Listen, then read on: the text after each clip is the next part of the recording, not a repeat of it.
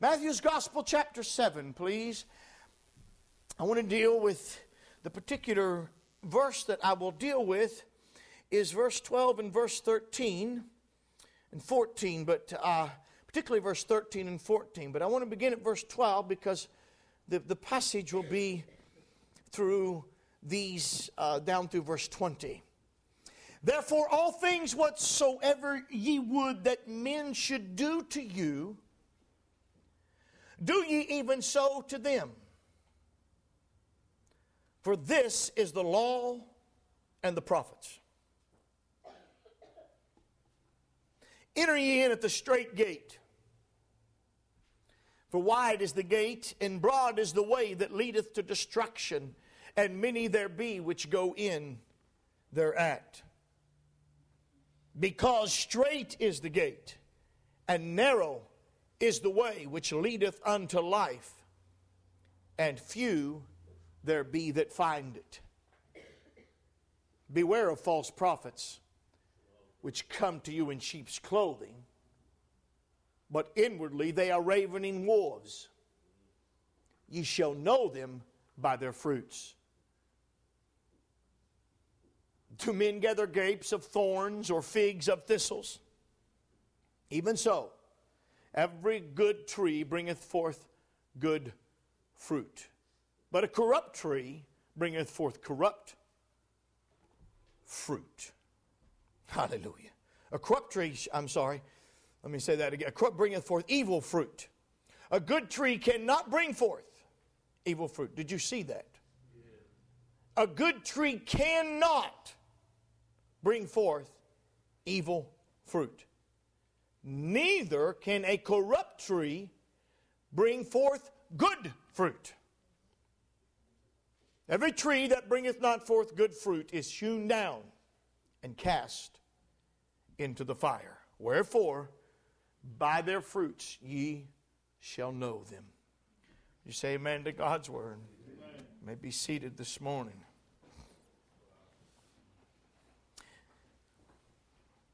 Sometimes Brother Woods doesn't have sermon titles, though I'm dealing with the title of Love and Righteousness in this passage and its relationship to that subject. G. Campbell Morgan was a man that, uh, an English pastor, minister, Bible student, Bible scholar, Bible teacher, par excellence. And um, he was an expositor of God's Word, but it cost him hours he personally said before he put pen to paper and began to write his thoughts down about the book of Exodus, uh, book of Exodus he read it, he said, in a sitting 40 times. And spent so much time in the Word. And he went particularly on a particular day in America to preach at a, a minister's church. And the minister had been boasting of certain sermon, catchy sermon titles. The price of a haircut. We probably know what that story was all about. Two lumps of sugar, please. I don't know what that was about. Um, some kind of sermon title advertised during the week that would catch people's eye. And he had somehow that Sunday they had messed up and announced that G. Campbell Morgan would be preaching on the sermon title of this pastor, which was something like, This is My Greatest Weakness. And it was some kind of little catchy title. And the pastor got up to introduce Brother Morgan and said, He apologized. That was not the, he said, the, the speaker will not be speaking on that this morning. That's my topic, and I'll be doing that next week. There must have been some kind of, I don't know, I don't know, little light-hearted uh, response from the crowd. But Brother Morgan simply went to the pulpit and he said this without any sermon title at all. He looked across that congregation, he lifted his voice and said, Hear the word of the Lord.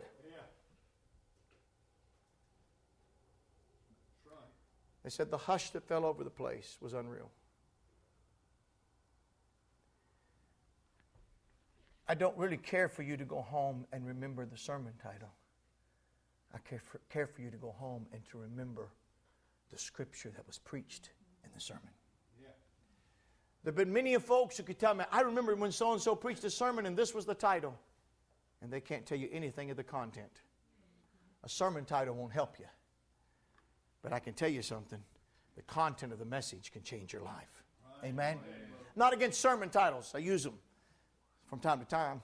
I don't use them too often, but from time to time. But the most important thing is, is you got a book that you need to know. That's right, brother. Yeah. This book is your life. Do you understand that?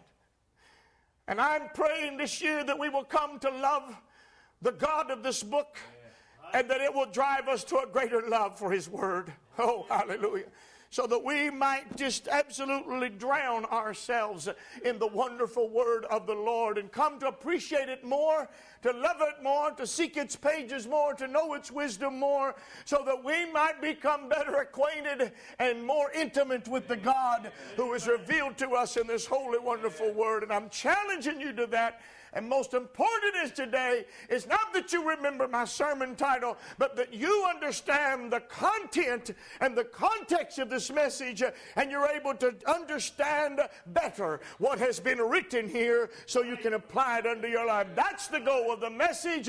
Not that you may remember the preacher, but that you may remember the God that was preached. Amen. Not that you may remember the antics uh, or the demonstration of the speaker, but that you may remember the content of what was said so that you might become like the God that is preached about. We have talked about love and righteousness, and there has been three aspects that we have dealt with. The principle in chapter 5, we have dealt with uh, uh, this, or the passion rather, I should say, it is found in chapter 5. We have talked about uh, the principle involved later in chapter 5 and then the pursuit of that. And Christ is coming to the end of this sermon and this, this uh, discourse on the Mount. And there are some final things that he's, he is summarizing and, and wrapping things up. And he, and he comes to this place in, in what has now been placed as verse 13, although he wouldn't have uh, uh, uh, talked about numbers and verses, it was all one discourse. And he looks across that crowd. And I believe at this time, and these are, of course, our disciples, and that there are many of them that are, their minds are, are being blown away. They are, he has said things that are, are somewhat strange to their ears. I think of the Athenians and uh, uh, uh those that go, we have heard strange things today. And uh, I'll preach about the resurrection. I, I would that the world would hear a message in the church and think it's strange. Amen. It's a sad day when the world can come to church uh, and here's the same song and dance here that they hear out among their prophets and out among their teachers. I'll tell you what, the church preaches ought to be strange unto the world.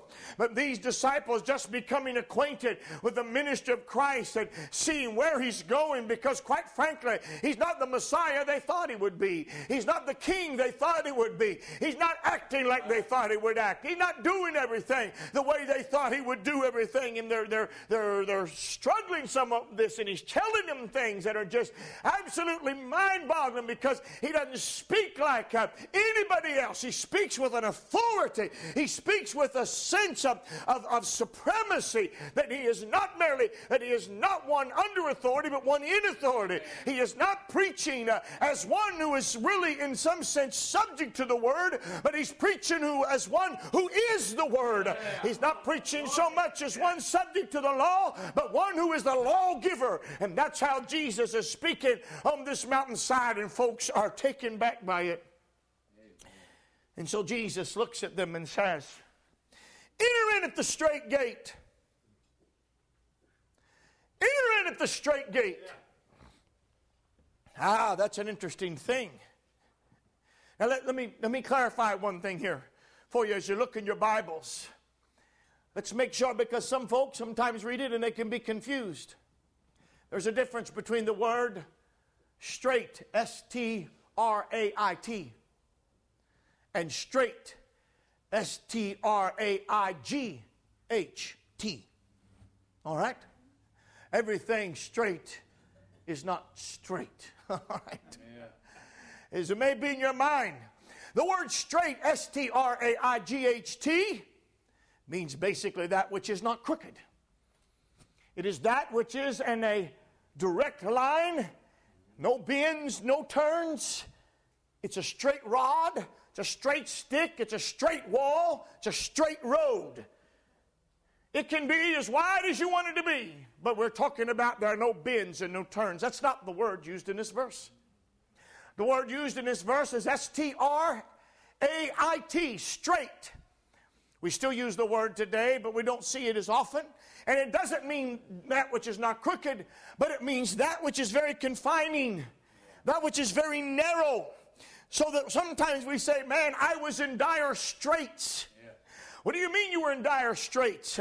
I tell you what, we would say that another way. I was between a rock and a hard place. I had nowhere to go. I had nowhere to move. I was shut into this thing and I was pressed in on every side around me. And when he said, enter in at the strait gate, he wasn't talking about a gate uh, that wasn't crooked. Uh, he was talking about a gate that was very narrow. He was talking about a gate uh, that was so tight you'd have to squeeze through it that it would take all all of your focus and your energy to get in and get through that gate. Uh, and when you get on the other side of that gate, you'll find out the roadway isn't broad either. It's narrow, it's confined. This gate and way will hem you in, it'll press you in. And he says, enter into that gate. Right. Amen. Now that's where I want to deal with that passage. And I want to talk about that passage in its context. Let's look about this word that he said right before he makes this statement. He says, For all things, he said, verse 12, therefore all things whatsoever ye would that men should do to you, do ye even so to them. For this is the law and the prophets. There is, first of all, relative to this gate, I want to talk about a principle that's involved here. There's a principle here. He's mentioned it before. Why don't you go back there into uh, uh, chapter 5 for a moment? This idea of the law and the prophets. Whenever you read a phrase in the Bible, and you see a phrase is repeated, go back and look at the things that were said before that mention that phrase. When you're reading uh, uh, through the Bible, sometimes, many times, it helps to go and find uh, where was the first time this is mentioned in the Bible. It is, in theological terms, what we call the law of first mention. I'm not dealing with that today, but it is important. When a subject is first mentioned in the Bible, can, can make a major impact because God put it there when He wanted to put it there, brought it about at a particular time, and this becomes foremost in the message. And so uh, we go back, and in this sermon, the law of first mention, when this idea of law and prophets was mentioned, because remember, they've heard all of this sermon at one setting, and so it would have been in their mind, hey, I just heard him say that the law and the prophets. Back in Matthew's Gospel in chapter 5, he said this in verse 17 Think not that I am come to destroy the law or the prophets. I am not come to destroy, but to fulfill. Yes. Now that's what he says. Right at the beginning of his message, he is telling them, Do not think that I have come to do away with the law and the prophets. Now, a little further study, and uh, we'll, we'll, we can learn that from the scripture. We can go back to the Old Testament. They were familiar with that language. the law was the first five books of the Bible Genesis, Exodus, Leviticus, Numbers, and Deuteronomy. That is the very uh, precept, uh, the commandment that God has given. And although all of those books, uh, Genesis is not a book as much about precepts uh, as it is about history. Genesis talks about the creation of man, it talks about the history leading up to Abraham and then to Joseph uh, and, and, the coming of the children of Israel and the creation of that nation and bringing them down into Egypt land uh, and how they were getting there. Exodus will be the coming of the law, and, and we'll talk about the them coming into the wilderness and the formation of the nation, the Ten Commandments, and then the, the case law uh, that comes out of that. Uh, Leviticus will be the priest book uh, or the handbook of the priest, uh, and will show them how to deal with their offerings and offer the thing, the sacrifice. It was, was establish uh, their ecclesiastical system will be established in the book of Leviticus. Numbers will tell the, again the book of history and the wanderings in the wilderness. Deuteronomy, which means second law, will be the final words of, of Moses, who will be considered the lawgiver. Uh, John will say in John chapter 1 For the law came by Moses, but grace and truth came by Jesus Christ. And so Moses was the lawgiver. He will preach the law and give to them the law, and Deuteronomy will be the final comments and, and precepts given to a nation just before entering into the promised land. Then we will get to what they will call the prophets. The remaining portion of Scripture for them will fall under the category of the prophets. That's how the Bible will be divided. Uh, and now the prophets are there not to introduce new law, but to apply the law that's already been given. When the law is broken, the prophet will reprove you. When the law needs to be known, the, t- the priest will teach it, the prophet will also teach it, and they will apply it to your life. The prophet will tell you the direction the nation's going. The prophet will come, and there will be history will be given, and the story of Israel that will come through that. But that is the scripture. When Jesus says at this point in time, the law and the prophets, uh, that is all of scripture that exists. Uh, there is no New Testament. There is no word that is to come yet. He is now coming and telling them uh, that the scripture that was given them by God, the word that was written down by God, the moral code, the commands, uh, the application of those commands, uh, the history of those commands, uh, and the history of humanity, all that's contained in the law and prophets. Jesus said, I didn't come to annihilate it, I didn't come to get rid of it. I'm not here to start over, I'm here to finish. Hallelujah. I'm not here to do something that's entirely different. I'm here to finish up what was started years ago and what began under that economy is now going to come to fruition. Powerful, powerful thing. And interesting now he comes. Let's look a little bit more at this idea of the law and prophets. Take your, your Bible and go over to uh, look at what Matthew says. Sometimes it's good too just to confine yourself to a particular book. What all does Matthew say about the law and the prophets? Well, flip over with me to chapter 11. And he mentions something there. Matthew chapter 11, verse 12. Now, Christ has just been asked a question. The disciples of John the Baptist have come to him. John's a bit troubled because he doesn't understand all that Jesus is doing, and he wants to know if Jesus was the one or another was coming. Did John miss it?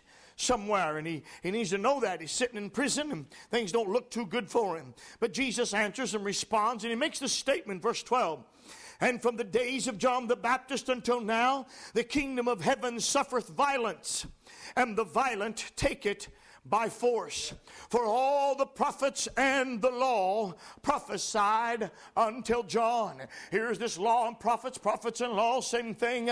Here the order is reversed because he wants to emphasize the prophesying and that all of this was happening, bringing us up to John. He's telling us that John became a bridge, John became a dividing point, John became the start or the fulfillment of one thing in the beginning of something else.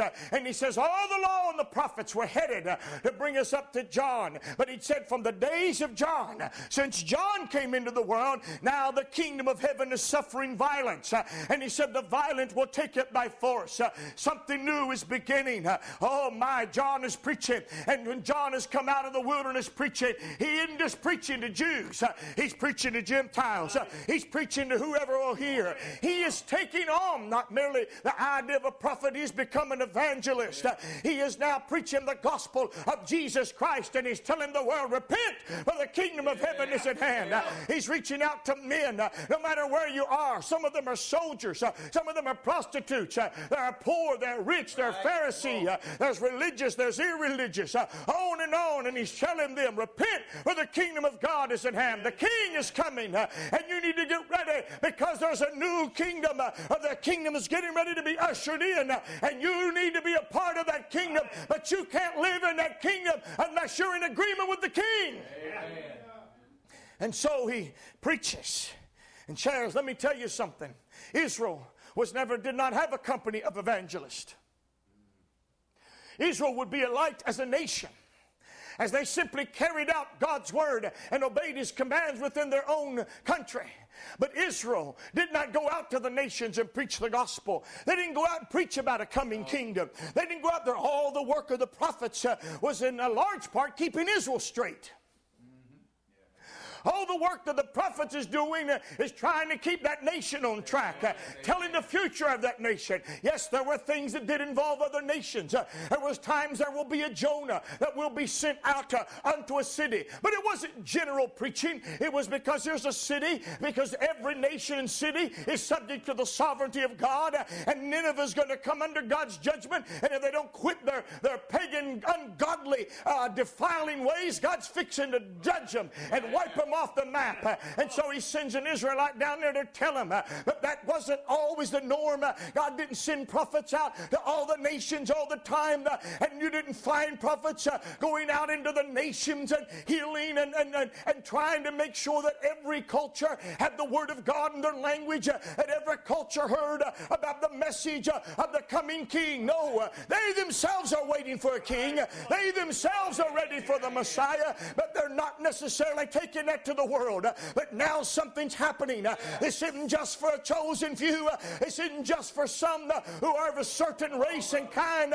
This gospel's going to go out unto all the world. Hallelujah. And men and women are going to hear. And now it isn't going to be just to the man. It's going to be to the woman. It's going to be to the child. Repent, for the kingdom of God is at hand. And the fact of the matter is, is the kingdom is now being preached. It's being asserted. It's being pushed. And when the kingdom makes a pushed, the people push back. Yes, yes.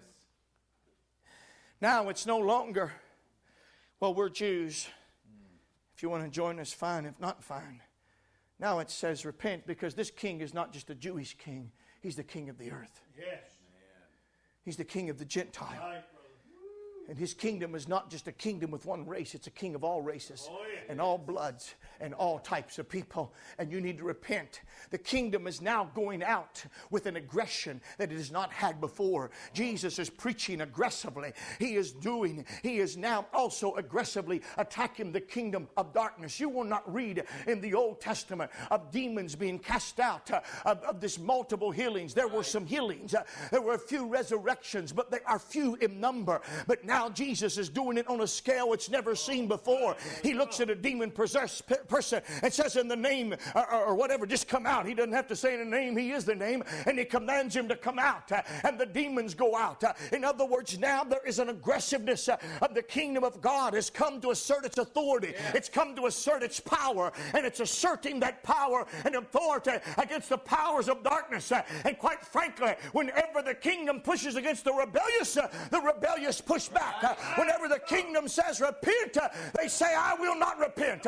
And now there's violence, and the people are now persecuting, they're blaspheming, they're speaking things about the king. They're saying the king is casting out devils by Beelzebub. He's in league with the king or the prince of devils, and he is no not a king worthy of our submission. And on and on, the violence is there. There's all kind of criticism. There's all kind of questions. There's all kind of doubts. There's all kind of different opinions opinions, uh, all kind of violence uh, is being done to the kingdom of God. You would think uh, if the king came to this world and brought such glory and such health and such power and such strength and such liberty, you'd think the world would open their arms up and say, please, uh, this has been our desire, this has been our, our want, uh, we have longed for this. Uh, but no, because of the heart of that kingdom is a principle, it says you must bow and you must bend and you must must give everything unto the king. The gate is straight. Glory. Amen. Christianity was not meant to be a passive religion that sits in four walls and enjoys itself. We're meant to push against the powers of darkness. We're meant to be aggressive against the darkness of this world. Yes. And when you do that, look for the violence to come. Oh, yeah. And now, if you are going to be able to get into this kingdom, you're going to have to get past the criticism. You're going to get, have to get past the obscurity because men will try to obscure the kingdom so you can't see it. You have to get past the blasphemy. You have to get past the doubt. You have to get past all of the self righteousness and all that people will make their own claims. Well, you can do it your own way. Well, my way is as good as his. My opinion's as good as his. You got to get past all of that, all of that violence. You have to get past that prince of devils that's pushing on your mind and pushing on your spirit and trying to exalt you and keep you in the world. Uh, you got to get past that if you're going to have a hold of this kingdom. Uh, and I'm telling you something right now. He is telling us the law and the prophets terminated in the sense of the type uh, of ministry that would come forth. It is now different. The kingdom is coming aggressively. And if you're going to get a hold of it, you're going to have to aggressively lay hold of it. You're going to have to get the sword in the hand and say, I will have this. Get out of my way. I'm going through the strait gate. Glory to God. Hallelujah.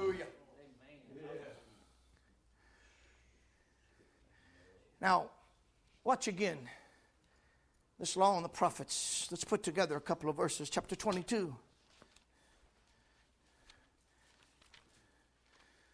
I say to you again, the law and the prophets were preached. At the end of the uh, end of Acts, you don't have to turn there. You can look sometime. Chapter 28. Paul's in Rome and he's preaching. Guess what he's using to preach the gospel? The law and the prophets. He's not using the, using the writings of Peter. He's not using the writings of Matthew. He's not using the writings of John. He's using the words of Moses. He's using Isaiah and Jeremiah and Zechariah and Hosea and Daniel. And he's preaching Jesus to the people. Yes. If you get rid of those 37 books of the Old Testament, not 39 books, I'm sorry, of the Old Testament, if you get rid of those, you just shot out a great, a massive amount of material about oh, Jesus Christ. Right. He preached it from the law and the prophets. But the difference now is, is that the law and prophets, as they've been presented by Israel, were in some sense uh, of just a presentation, and it was something that seemed to be unique just to that nation. That was their law code, that was their moral code. But now it's being preached to the whole world. Glory to God. And it's not just uh, the scriptures of one nation, it's not just the moral code of one nation, it's the moral code of every nation. Glory to God. Because the king, who is the king of this country, is Jesus Christ, and he's a king over all of the earth. Watch this in Matthew's Gospel now, another principle, chapter 22 of Matthew, down to verse 36. Master, the lawyer comes asking, Master, which is the great commandment in the law? Jesus said to him, Thou shalt love the Lord thy God with all thy heart and with all thy soul and with all thy mind. This is the first and great commandment. And the second is like unto it Thou shalt love thy neighbor as thyself. On these two commandments.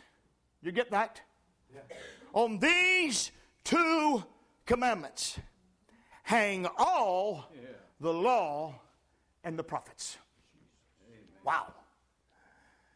Everything that was the aim of Isaiah, the entire aim of Jeremiah the entire aim of Leviticus, the entire aim of Joshua, the entire aim of first and second kings. The entire desire of god and purpose that god would have for mankind that was expressed uh, in numerous ways throughout the law and throughout the prophets. Uh, you can hang moses uh, on these two commandments. You can take two hooks and put them on the side of the wall. Thou shalt love the lord thy god with all thy heart and with all thy mind and with all thy soul and with all thy strength that's a commandment. And then hang this one. Thou shalt love thy neighbor as thyself. And you've got you now two hooks, uh, two big hooks. Uh, and I'm telling you, you can hang uh, every of the 39 books. all of them are hanging on those two commandments. in other words, if you don't love your neighbors yourself, you're not going to get Zechariah. If you don't love your neighbors yourself, you'll miss the point of Exodus. if you don't love God with all your heart, you'll lose out in Deuteronomy. You'll lose out in Joshua. You'll lose out in in Judges, you'll find out the people failed because ultimately they didn't love God with all their heart and they didn't love their neighbor as themselves. Everything in the law and the prophets hangs on two commandments. Oh, Let me say it another way. Therefore, if the Lord can bring you to satisfy, obey, and fulfill those two commandments, then all the purposes of God expressed in the law and prophets will be accomplished in your life. Hey, we just took 39 books and narrowed them down to a strait gate. Two commandments love God with all your heart, soul, mind, and strength, and love your neighbors yourself. Now, buddy, that's a narrow path. That's a narrow path right there. That's a narrow gate. Yes, sir. Now let's put these together. Let's, uh, let's emphasize this principle. Back to Matthew's Gospel, chapter 7. There is now again this one. I, I want to bring a couple of things together. Number one, I want to, to deal with this principle that he espoused of love. Love in those the are two commandments. They only involve one principle and that's the principle of love. The love has two directions. It has a horizontal direction and it has a vertical direction but it's still love and it's the same kind of love. It may have a different intensity in the vertical. It may have a, a, a stronger devotion in the vertical than it does in the horizontal but it's not a different nature. It's the same principle. There's one principle. That's right. That really narrows the gate doesn't it? Oh my. Now we're down to this gate uh, and we're coming in uh, so that the whole life uh, has to be motivated by love. Oh, a love toward God and a love toward your fellow man. And if you don't get it right there, you ain't getting it right anywhere. If you don't get it right on those commandments, you're just out. This gate is strait, buddy. This gate is narrow. And if you're going to get through it, you got to bring it all down to your love. Right. Who you love and how you love them. Amen. And the intensity therewith you love them. Now go back to Matthew chapter 5 again, where he said, I've not come to destroy, but to fulfill. Then he goes on to talk about, except your righteousness exceed the righteousness of the scribes and Pharisees. I already mentioned it. I'm just going to say it again with this message. And then we go down as he's describing that exceeding righteousness. And we come down to Matthew chapter 5, the end of Matthew chapter 5, and the last few verses. And he begins it in verse 44. But I say unto you, love your enemies. Blessed, well, before that, he said, You've heard it been said. Getting old sometimes is unhandy. Get your glasses on, Brother Wood, so you can see what you're reading. Verse 43 You've heard that it hath been said, Thou shalt love thy neighbor and hate thine enemy. But I say unto you, love your enemies. Bless them that curse you, do good to them that hate you, and pray for them which despitefully use you and persecute you. Why? That you may be the children of your Father which is in heaven. This is where He's been going all along. We're sons of God. We're all sons of God. And we need to be, the, but we need to act like sons of God. We need to behave ourselves like sons of God. But you've got to have the character that God has. What is it that characterizes actions? What is it that causes Him to be called a God that is, is, is able to bless uh, and, and, and, do good to those that do not good, do good to him? What is it about him that makes him be able to save a race that is rebellious, uh, to save a people that turn their back on him? It is because he loves. It is because he's able to do good to men who have treated him wrongly. I'm so glad that my God was able to deal with me and love me and talk to me when I'd shunned him, when I hung my head, when I turned away away from him when I spurned his law. He was able to reach out uh, and he wasn't overcome uh, with emotion and turn me around and say, Son, you need to turn back. Uh, you need to repent. You need to turn from your sin. And it was that love that brought me back into the fold. And he goes on to say, verse 48 Be ye therefore perfect. That's the righteousness he's looking for. That's the perfection. That's the fulfillment. Perfect is the idea of completion and fulfillment of filling something up to its full. Those are the ideas that come out of this. Uh, and that's what he's come to do fulfill the law and the prophets. Uh, he's come to make something that wasn't finished, he's come to finish it. Something that wasn't full, he's come to fill it up. Uh, something that wasn't complete, he's come to perfect it. And this is the whole perfection of it. The righteousness of God is revealed in the law, but now he is going to bring it down. But that righteousness was never completed in the hearts of the people. Why? Because their hearts were never motivated by love, they were motivated by self righteousness, they were motivated by fear, they were motivated by pride, they were motivated by greed, they were motivated by numerous things uh, for, in order to get them to do right. Uh, there were many motivations they have, uh, but every one of them that failed, failed because he didn't love God with all his heart and he didn't love his neighbor as himself. And I'm telling you, Jesus said that's the root, and that's what I've come to do. I've come to fulfill the righteousness because I've come to make and cause a people to love as God loves, to be motivated as God is motivated. Hallelujah.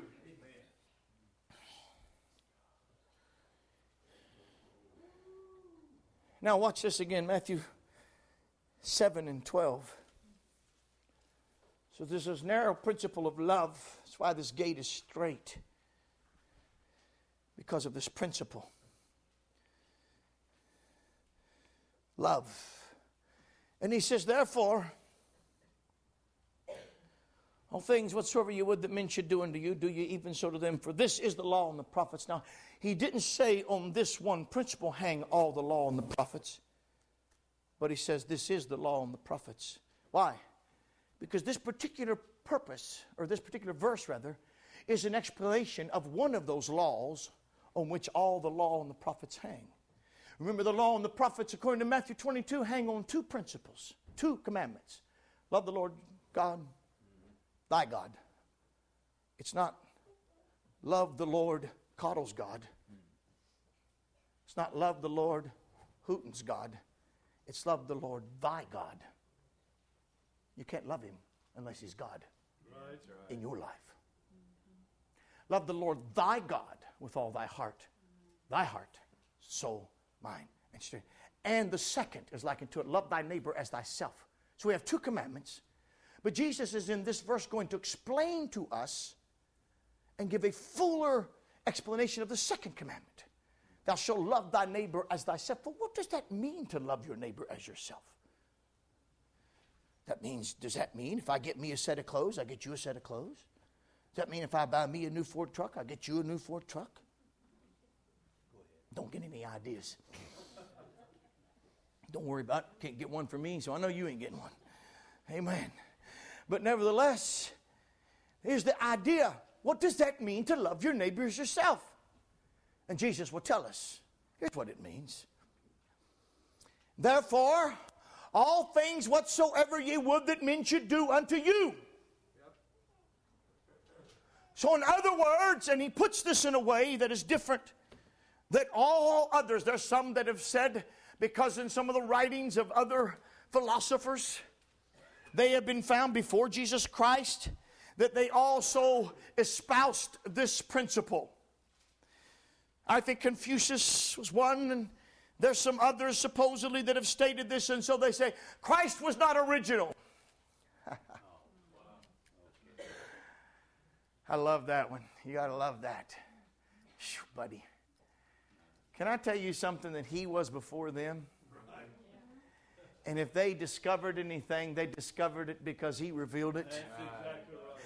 And because there's already a law been given where the principles are already found there. But let me also say to you that they did not express it like Jesus did. He will express it in a different way. He will express it in a very unique way. He will tell you that you have, and this, this particular context, is a situation where there is a brother that has a, a, a, an, uh, a mote, a splinter in his eye, and that is his vision is impaired. He can't see correctly, not physically, but spiritually, mentally. Uh, and he's not doing something right. He needs corrected in his life. His life is not what it ought to be. And you can see clearly, and you need to be able to help him, and you want to go and help get the splinter out of this man's man's eye so that his eye can be healed and he can see clearly and walk straight in the path. And so he tells us and he comes down and summarizes uh, of this principle in that kind of context and says, okay, here's how you do it. Here's how you love this man as yourself. Here's how you obey this principle of love. You look at this situation and you put yourself in his shoes. You put the shoe on the other foot, so to speak, uh, and you look at your brother and you see where he is, your neighbor. Okay, if I was where he is, let's suppose I'm the one with the mote in my eye. Let's suppose that I'm the one that needs to be corrected. I'm the one that needs to be talked to. How would I want to, or what would I want others to do unto me if I'm in that situation? I don't know about you, buddy, but if I got a hurt eye, I'd appreciate some help. Ah, I got a splinter that's driving me nuts.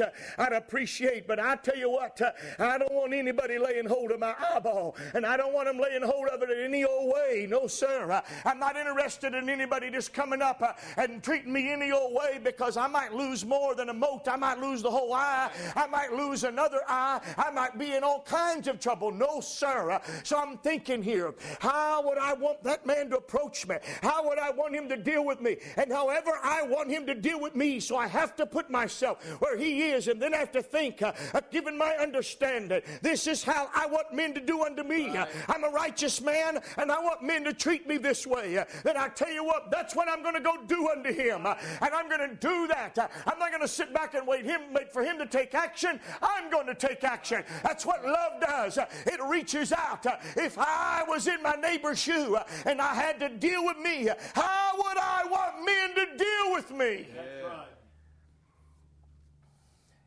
That's how you love your neighbor as yourself. Notice, it's not let your neighbor love you, it's you love your neighbor. You reach out in love to help, to correct, to teach, to instruct, and do whatever is necessary to your neighbor in a way that you'd want your neighbor to do the same thing unto you. That's how that one commandment is summarized.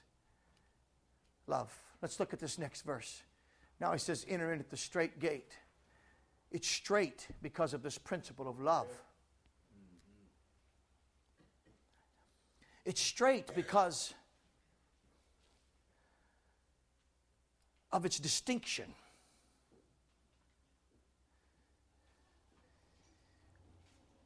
There's no other road like it. There's no other road that leads where it leads.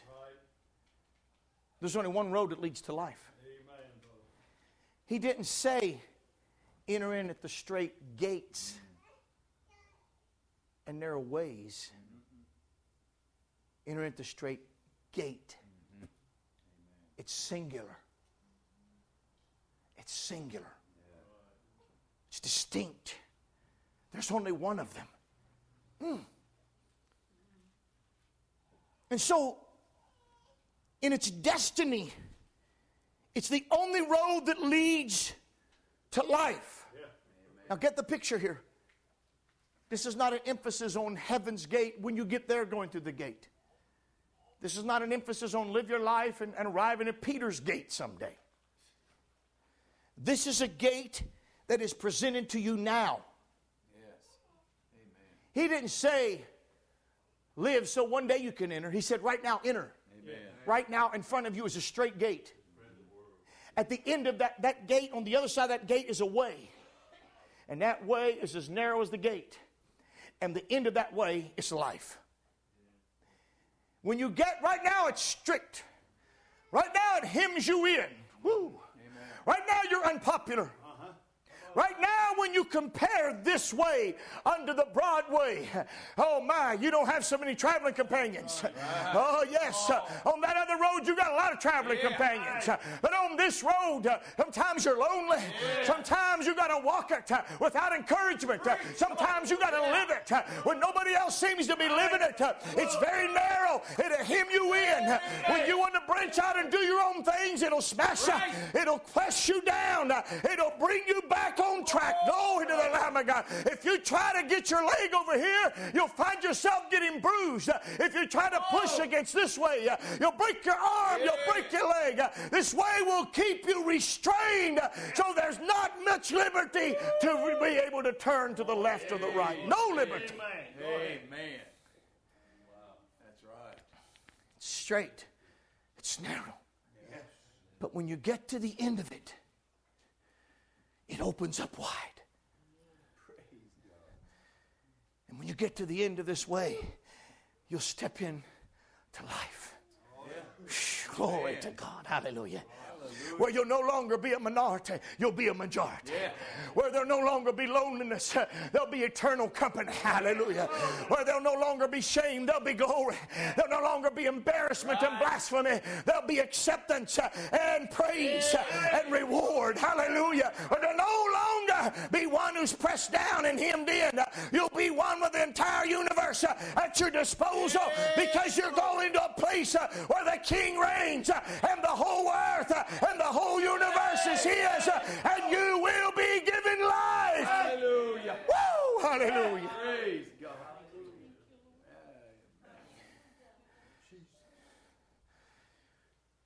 Our problem today is we've made Christian the Christian gate of entrance a broad gate. It's a wide gate. It'll accommodate every opinion. It'll accommodate every lifestyle. It'll accommodate every idea and we have made Christianity. Why? Can I tell you something? That's not Christianity. No, sir. Listen, watch this now. You need to get this because he says something here. He says here, enter in at the strait gate. For wide is the gate, and broad is the way. He talks about uh, uh, that leads uh, and, and unto destruction, and many, many, many, many, many, he said, are on that path. Matter of fact, you can enter that gate and not even realize you went through a gate. Right. Come on now, go That's ahead. it. That gate is so crazy wide, you can't even see the sides of it. You don't even realize you've entered in through a gate. You're on a way, and you're on. You went through a gate. You made a life decision to live your life based on popularity, based on what is politically correct, based on what is culturally acceptable, and that's your decision you made. You've joined the throng. You've joined the crowd. You're in the big leagues. You don't even know it, but you've went through a gate. You have adapted and adopted a perspective of life that uh, says uh, self is number one, uh, and I don't have to love God first. Uh, I can love me with all my heart. I can love my neighbor as I want to love my neighbor. I can do whatever I want to do. You don't even know it, but you're on a path, and when you get to the end of that path, it's going to narrow down like a funnel to a place of destruction. That's right, Amen.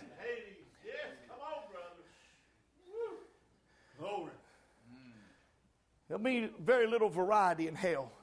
No. You'll not get a trophy in hell. No, sir. You'll not be patted on the back in hell. Mm-mm. You won't be lauded for all your earthly accomplishments in hell. They no. won't matter. Come on. Come on. Whatever books you've written will be of no value. Right. Whatever mark on the world that you made of your own doing will be of no value. Right. It'll be of no worth. It'll get you nowhere. There, you're in the same place as the devil. Yeah. Come on, folks. You're in the same place. You're in the same place as the Hitlers and the Mussolinis. Oh, yes. all of that crowd and the Charles Mansons, all of that files that you thought were so bad, far off, you found out it got so narrow that you all got put in the same place. what a narrow, despicable, disgusting, horrible, tormenting place to be. but it's because you were on a broad road. Oh, but I'm telling you something. Look, he says, uh, few there be that find it. Why? This kingdom suffers violence. Uh, I'm telling you, sometimes uh, the gate is obstructed. Sometimes there's things in the way, and the gate is so narrow, it's easy to hide it. Oh, yes. Uh, it's easy for folks to throng around and to put obstacles. Uh, and so a big stone is erected. Uh, and because, uh, and there's this idea that you've got, uh, oh, well, surely I can keep this. Uh, and you got a lot of baggage. Surely God doesn't mind this. surely God doesn't mind this. surely I don't have to give up this. I don't have to give up that. but you'll find out with all your backpacks and all your suitcases, when you try to get through the gate, you can't get through. It's narrow. You can't can't fit through the gate. You got to drop the baggage. You got to drop the luggage. And you got to say, Here I am. Here I am. God, choose me. Glory to the Lamb of God.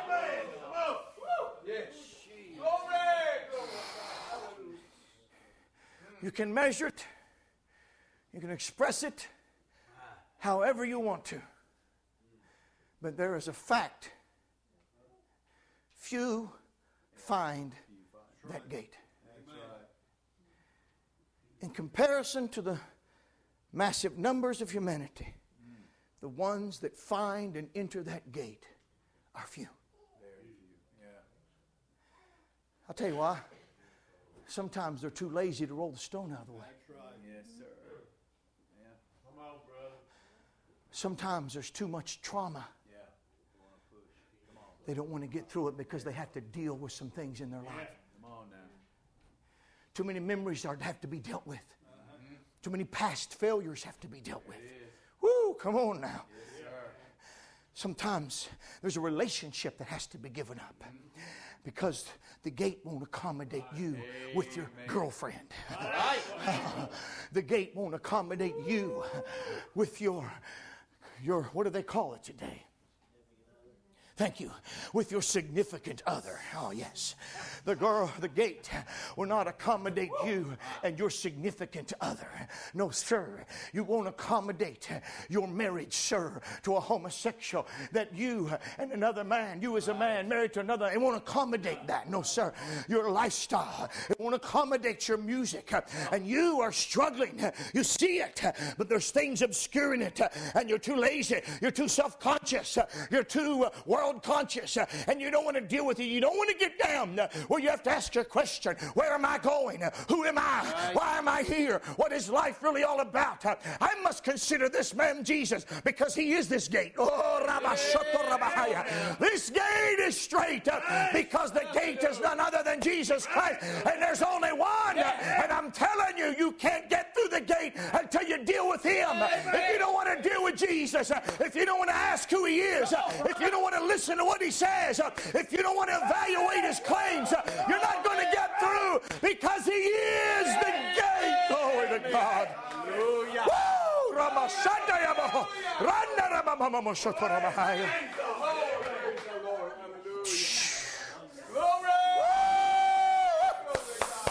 Glory to God! Glory to God!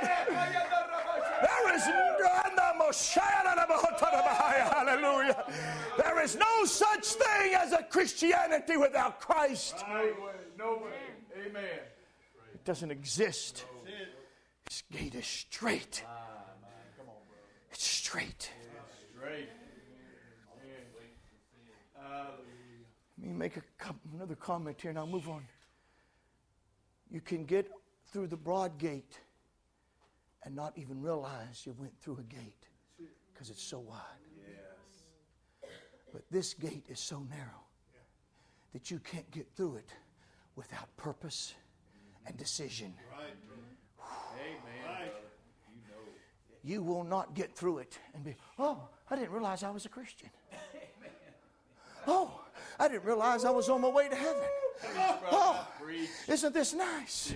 What a pleasant surprise. No, there'll be no surprises. No, sir. Amen. No, sir. That gate is deliberate. It's right there. You got to find it. You got to shove out the things that are in its way.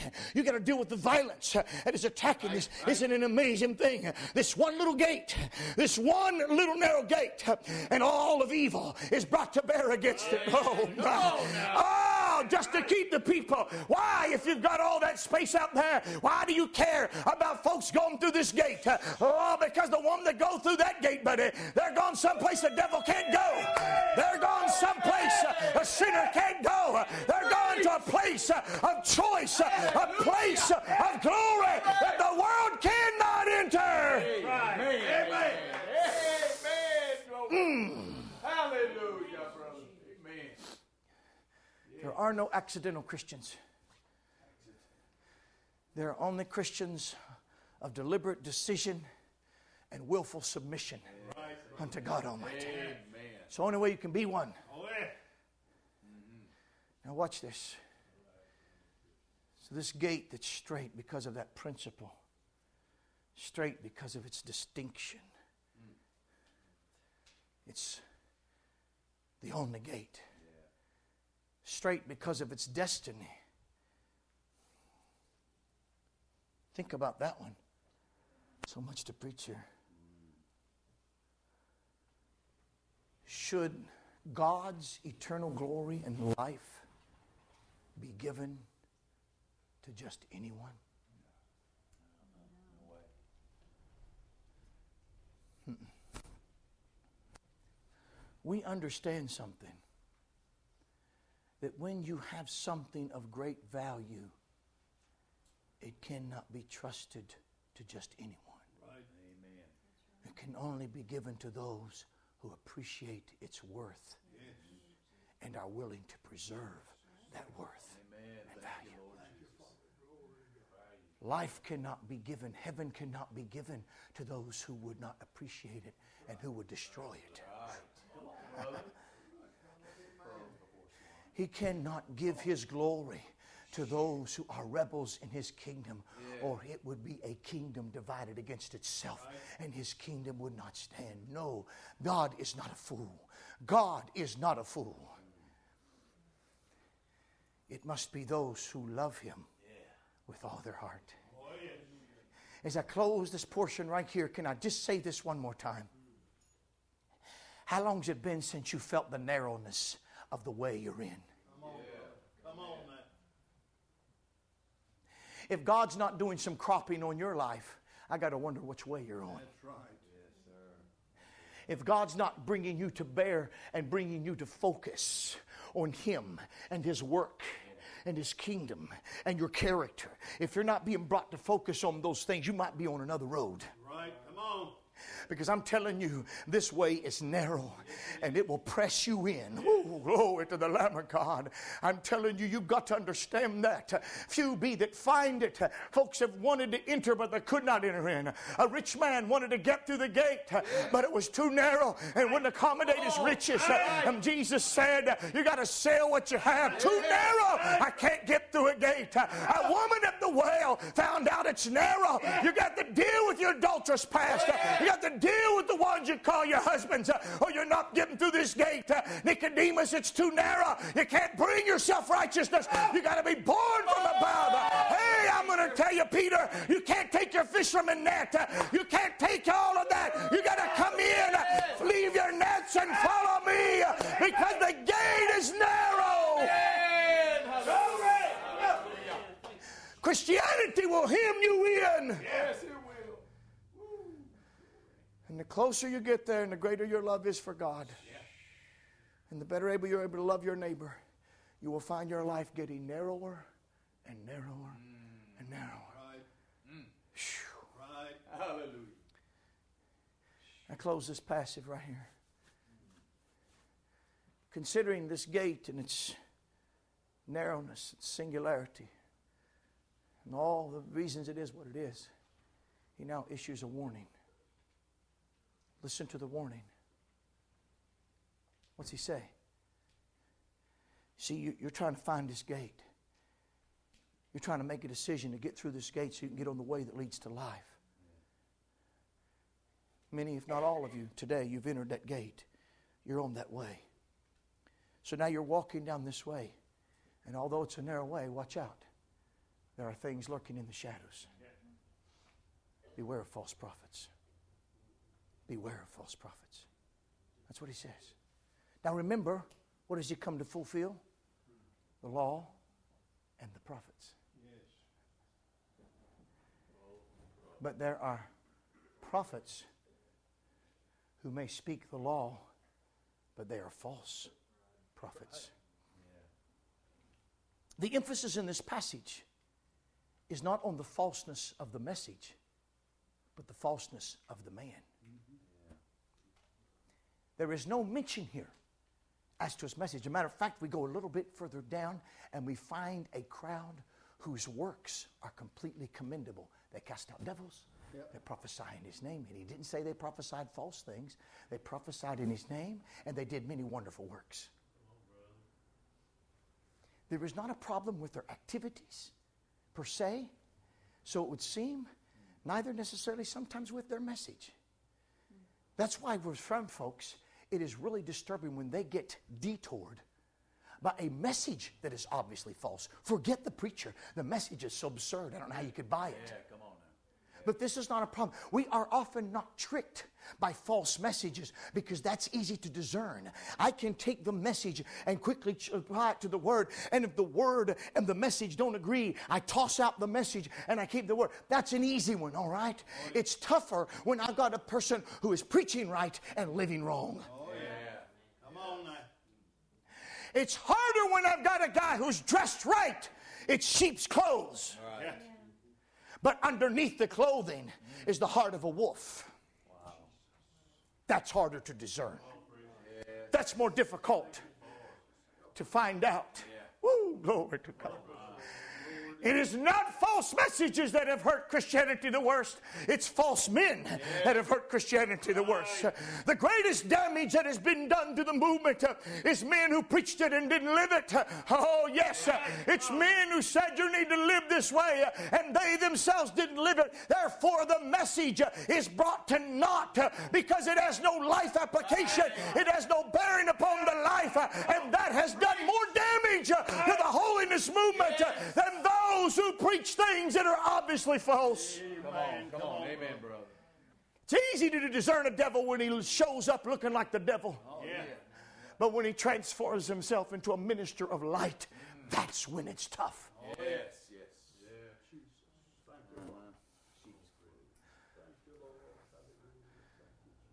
So, how do we do this? How do we discern these false men? Quite frankly, at front, up front, you may not. You may not. Watch this. He says, Do men gather?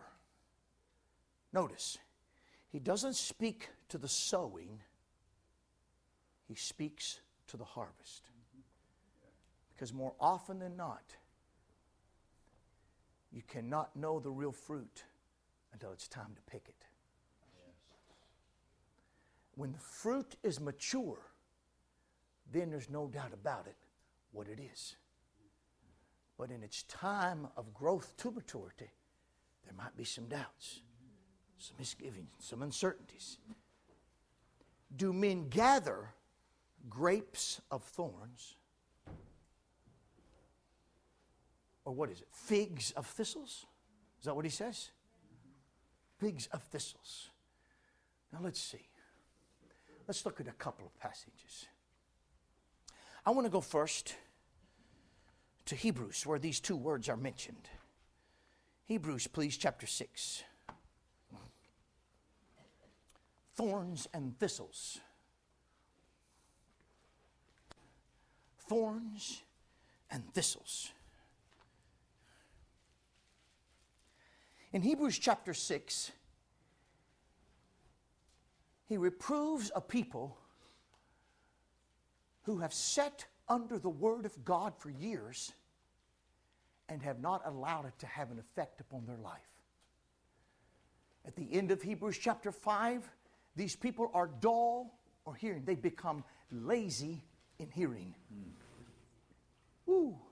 That's why I like to see that pen and paper gone because you're getting something new and fresh into your spirit. You get lazy, and everything becomes old hat. It's just, well, it's same old, same old, same old, same old. I don't want same old, same old. He said, There's a time you ought to be a teacher. In other words, your life ought to be a demonstration of the message. Amen. But you're not able to demonstrate the message. You still need to follow someone else's example. Instead of teaching, you have to still be taught because you're lazy in your hearing and your application. All right. Now he comes into chapter 6 of Hebrews and he says, Therefore, he says, leaving the principles of the doctrine of Christ, let us go on unto what? That's what Jesus wanted, was it? Be ye perfect. We're looking, we'll be, we're going to be dealing with perfect love and what that means and looks like in, in a future message. But this love, this one principle that's got to get in our life has to be, we focus on that one thing. If you can perfect love, if you can be brought to fulfillment in you, glory to God. God brings perfect righteousness, not by perfecting righteousness, but by perfecting you. The standard's already perfect. The psalmist said, Thy law is perfect. Yeah, yeah. Amen. The problem's not with the standard, the problem's with us. It's not the law that needs to be um, adjusted, it's us that need to be adjusted. The law doesn't need to be changed, it's the law abider that needs to be changed. Yes, sir. And so the problem is never with God or His commandment, the problem is with the subject, us. Amen. Said, Go on to perfection. And he talks about this idea of not getting stalled, not getting hung up, not becoming lazy and dull of hearing, having your senses exercised to discern good and evil. Back again from chapter 5. All of those things he talks about and deals with. And he says, You go on to perfection. Verse 4 For it's impossible for those who were once enlightened and have tasted of the heavenly gift and were made partakers of the Holy Ghost and have tasted the good word of God and the powers of the world to come, if they shall fall away, to renew them again unto repentance, seeing they crucify to themselves the Son of God afresh and put him to an open shame. I don't have time to talk about all this context. I've preached about it a lot. But let this say this describes an apostate somebody who has known the depth of God and they don't simply return to sin. They don't simply go back to their own habits and haunts. They reject the truth of Christ and embrace another system as truth. And so they trade one system for another. They go back. The problem in Hebrews was Jewish Christians who had left Judaism to embrace Christ as Messiah coming to a tasted of the Holy Ghost sent by the Messiah, heard from the Word of God who explained and expounded about the Messiah, known that, tasted it, been persecuted for it. But somewhere along the road, somebody convinced them to go back to Moses and leave off Jesus. In other words, somebody convinced them to leave the fulfillment and the perfect and go back to the imperfect and wait for another fulfillment. Yeah, well, That's a problem. It's one thing to go back and sin and know you're living wrong and know you need to get back to where you were in God. That's one thing. It's another thing to go back and sin and have no desire to get back to where you were in God because you don't even think it's right anymore. You don't think it's truth anymore. And you've embraced another concept, another world perspective. And now I'm going to live this way. And what I was doing uh, as a Christian wasn't really right at all. It wasn't truth at all. It wasn't how man should live. And man should live this way. Buddy, when you can taste of Jesus uh, and then tell him that he's not Jesus, uh, when you can taste of Christ uh, and the Holy Ghost uh, and then deny it as ever the real Holy Ghost, you got a problem, buddy. I'm telling you, can I tell you right here and now, you are not coming back. No, sir. You're going. Right. Yeah. And many backsliders, they don't deny the Holy Ghost, they don't deny Christ, and they don't deny what they had. They just know they've fallen into sin. They can come home. But the man who has rejected Christ to where he thinks it's completely wrong will never return back to that. Now, watch this. Verse 6, again, verse 7. For the earth which drinketh in the rain that cometh oft upon it, and bringeth forth herbs meet for them, by whom it is dressed, receiveth blessing from God. But that which beareth what? And the word briars is the same word as thistles back in Matthew. That which bears thorns and thistles. Briars is what? And nigh unto cursing, whose end is to be burned. Now, quickly, I don't know what time it is. I'll just look, just forget the time, all right? I'm only going to preach once today anyway, so let's just make the most of it. Now, notice what he said. The earth is there drinking in rain. It's drinking in heaven. But when heaven gives rain, heaven wants fruit. Yes, Isn't it terrible to have all that rain come and reap a harvest of weeds? Yes.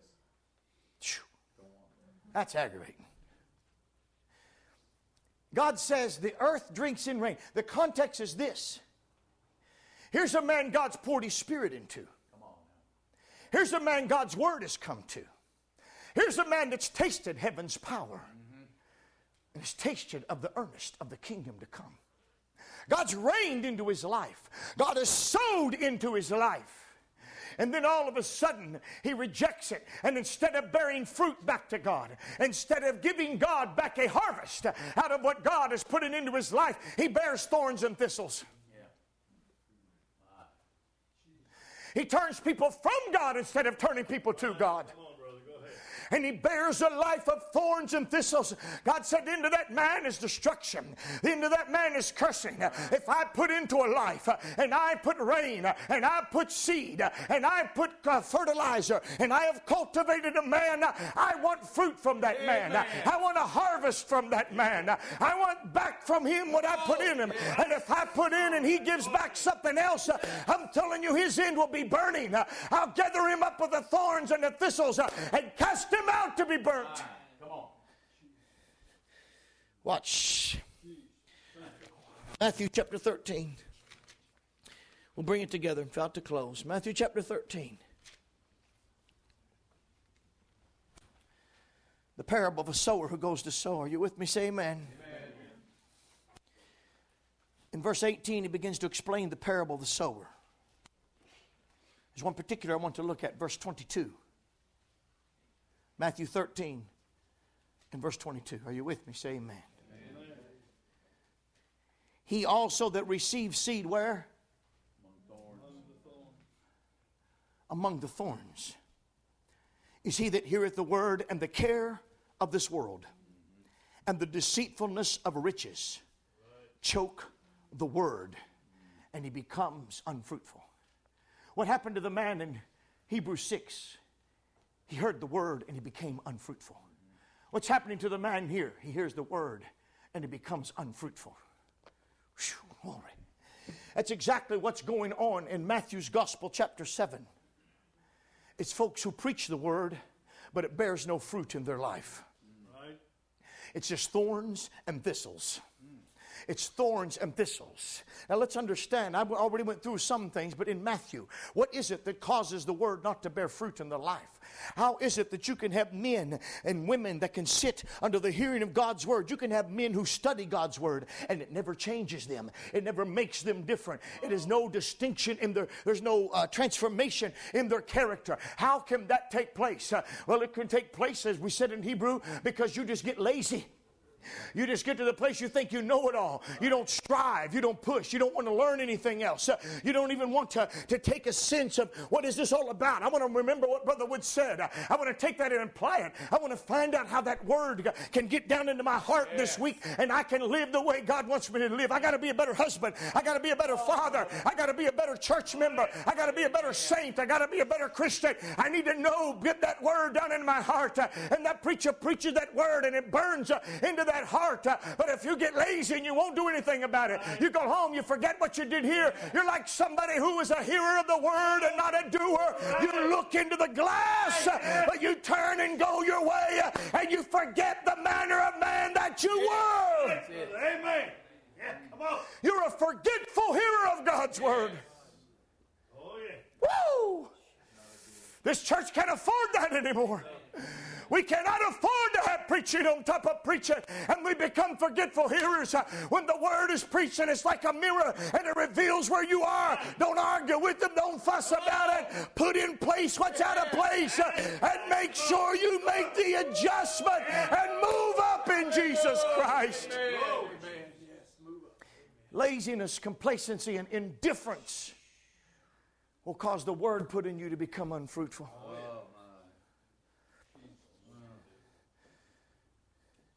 Cares of life will distract your mind so the preaching cannot have its impact on it. Your thirst for riches. You're more concerned about your possessions that your, all of your attention is brought to bear upon them. In other words, what happens is, is you begin to back out of the narrow way and desire one that's broader. The day you begin to yearn for the very things that are destructive in your life and will kill the Word of God in you, you're in trouble. Now, who are these guys preaching? They are men that will not apply the Word of God to their own lives. So you wait till harvest, you look at them. Now, note something. Listen to me very carefully here. When you have a situation like this, a false prophet, and you find out that he is bearing the fruit of thorns and thistles, he's not living and practicing what he preaches. He's not demonstrating it. And in actuality, his message motivates people more to have wealth and the world's riches than heaven's riches. We should have been able to write off the prosperity doctrine at the beginning because it, by its very doctrine, it caused a person to seek after things that by their very nature choke the word out of a person's That's life. Right. That's right. Yes. Why didn't we reject it on that basis? Because we thought these fellows are okay, but they were producing thorns. When it finds out that you've got a false prophet, don't throw out the message, throw out the man. Amen. Don't get rid of the prophesied word, get rid of the prophet.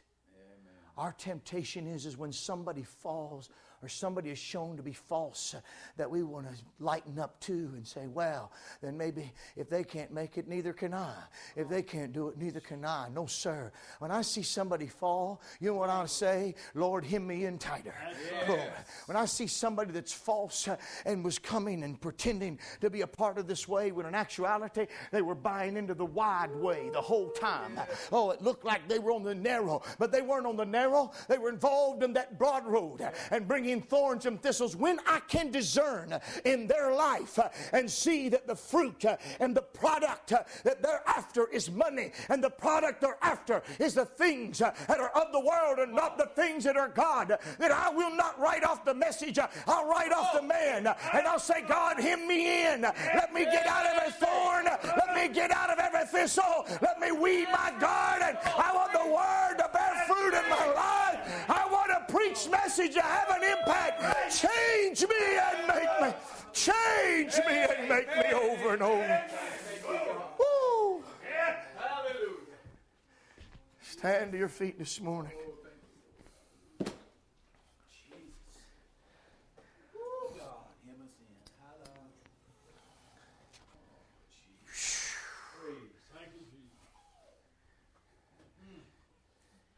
You might would wonder why such a narrow road and such a narrow gate would undergo such violence. I mean, when it comes down to it, we were in the classroom with these young folks the other day.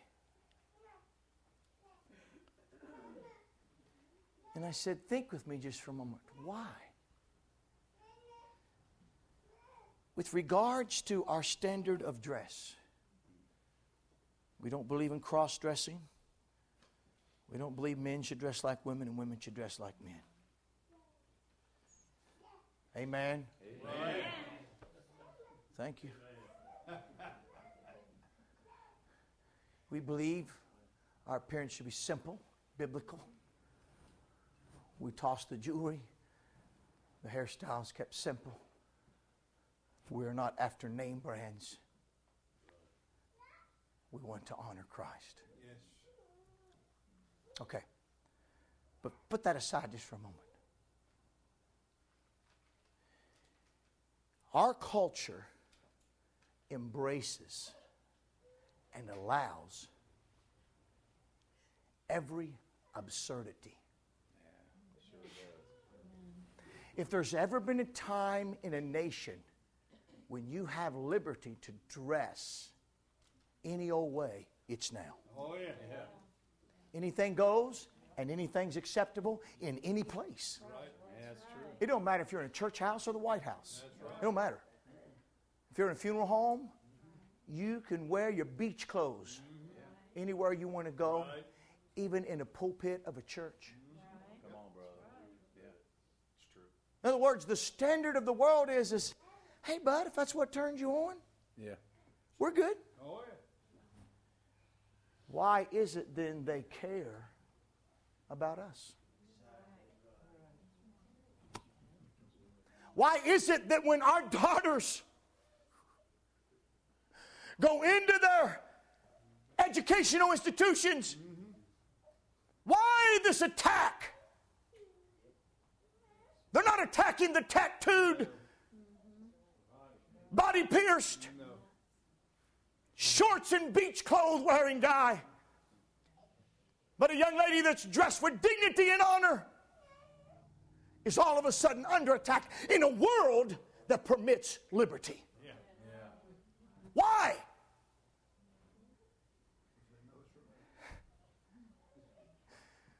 It's not so much because of what we wear. It's because of the road we're on. Amen. Yes, sir. It's because of the reason why we do it. Yeah. If they ask us, why do you wear dresses all the time? And we told them, I don't know, it's just my kick in life, man. I don't care how everybody else dresses. I just like wearing dresses, and, and I just wear this because, you know, I'm done, I'm comfortable in, in my kick. They'd never hear another word about it. No. But when you tell them, sir, I serve a king, I'm a king's daughter. Woo, glory. right, and I'm here to honor my king. And my king is Jesus. And I believe he is honored, and his word tells me that I honor him through a modest appearance. And I'm a woman, so I dress like a woman the way my king made me. Ah, the problem is not with your code, the problem's with your king. Oh, glory. The problem is not with your standard, it's with the strait and narrow way that you're on. They don't mind the standard, they mind the standard bearer. They do not mind the fact that you're dressing different. They don't mind if you're narrow minded. They just mind when you tell them it's the only way to life, it's the only only way that we can live. Hallelujah. When you tell them that their road will take them to a different destiny than your road. Woo! Glory!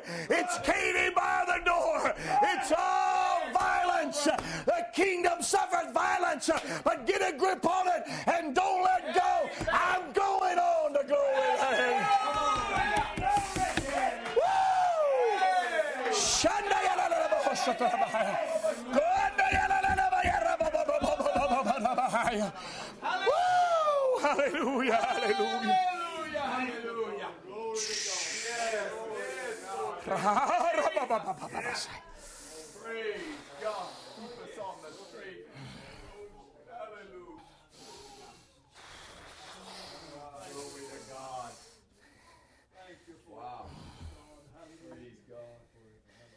be careful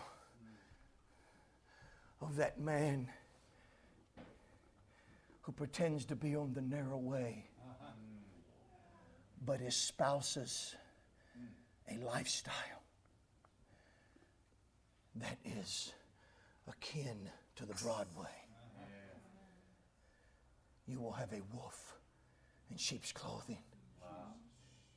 He isn't concerned about the shepherd. He wants to devour the sheep. If you think that today's pillow prophets and false men are preaching for the love of the gospel, you're wrong. They're preaching for the love of money and prestige, and they are devouring the sheep.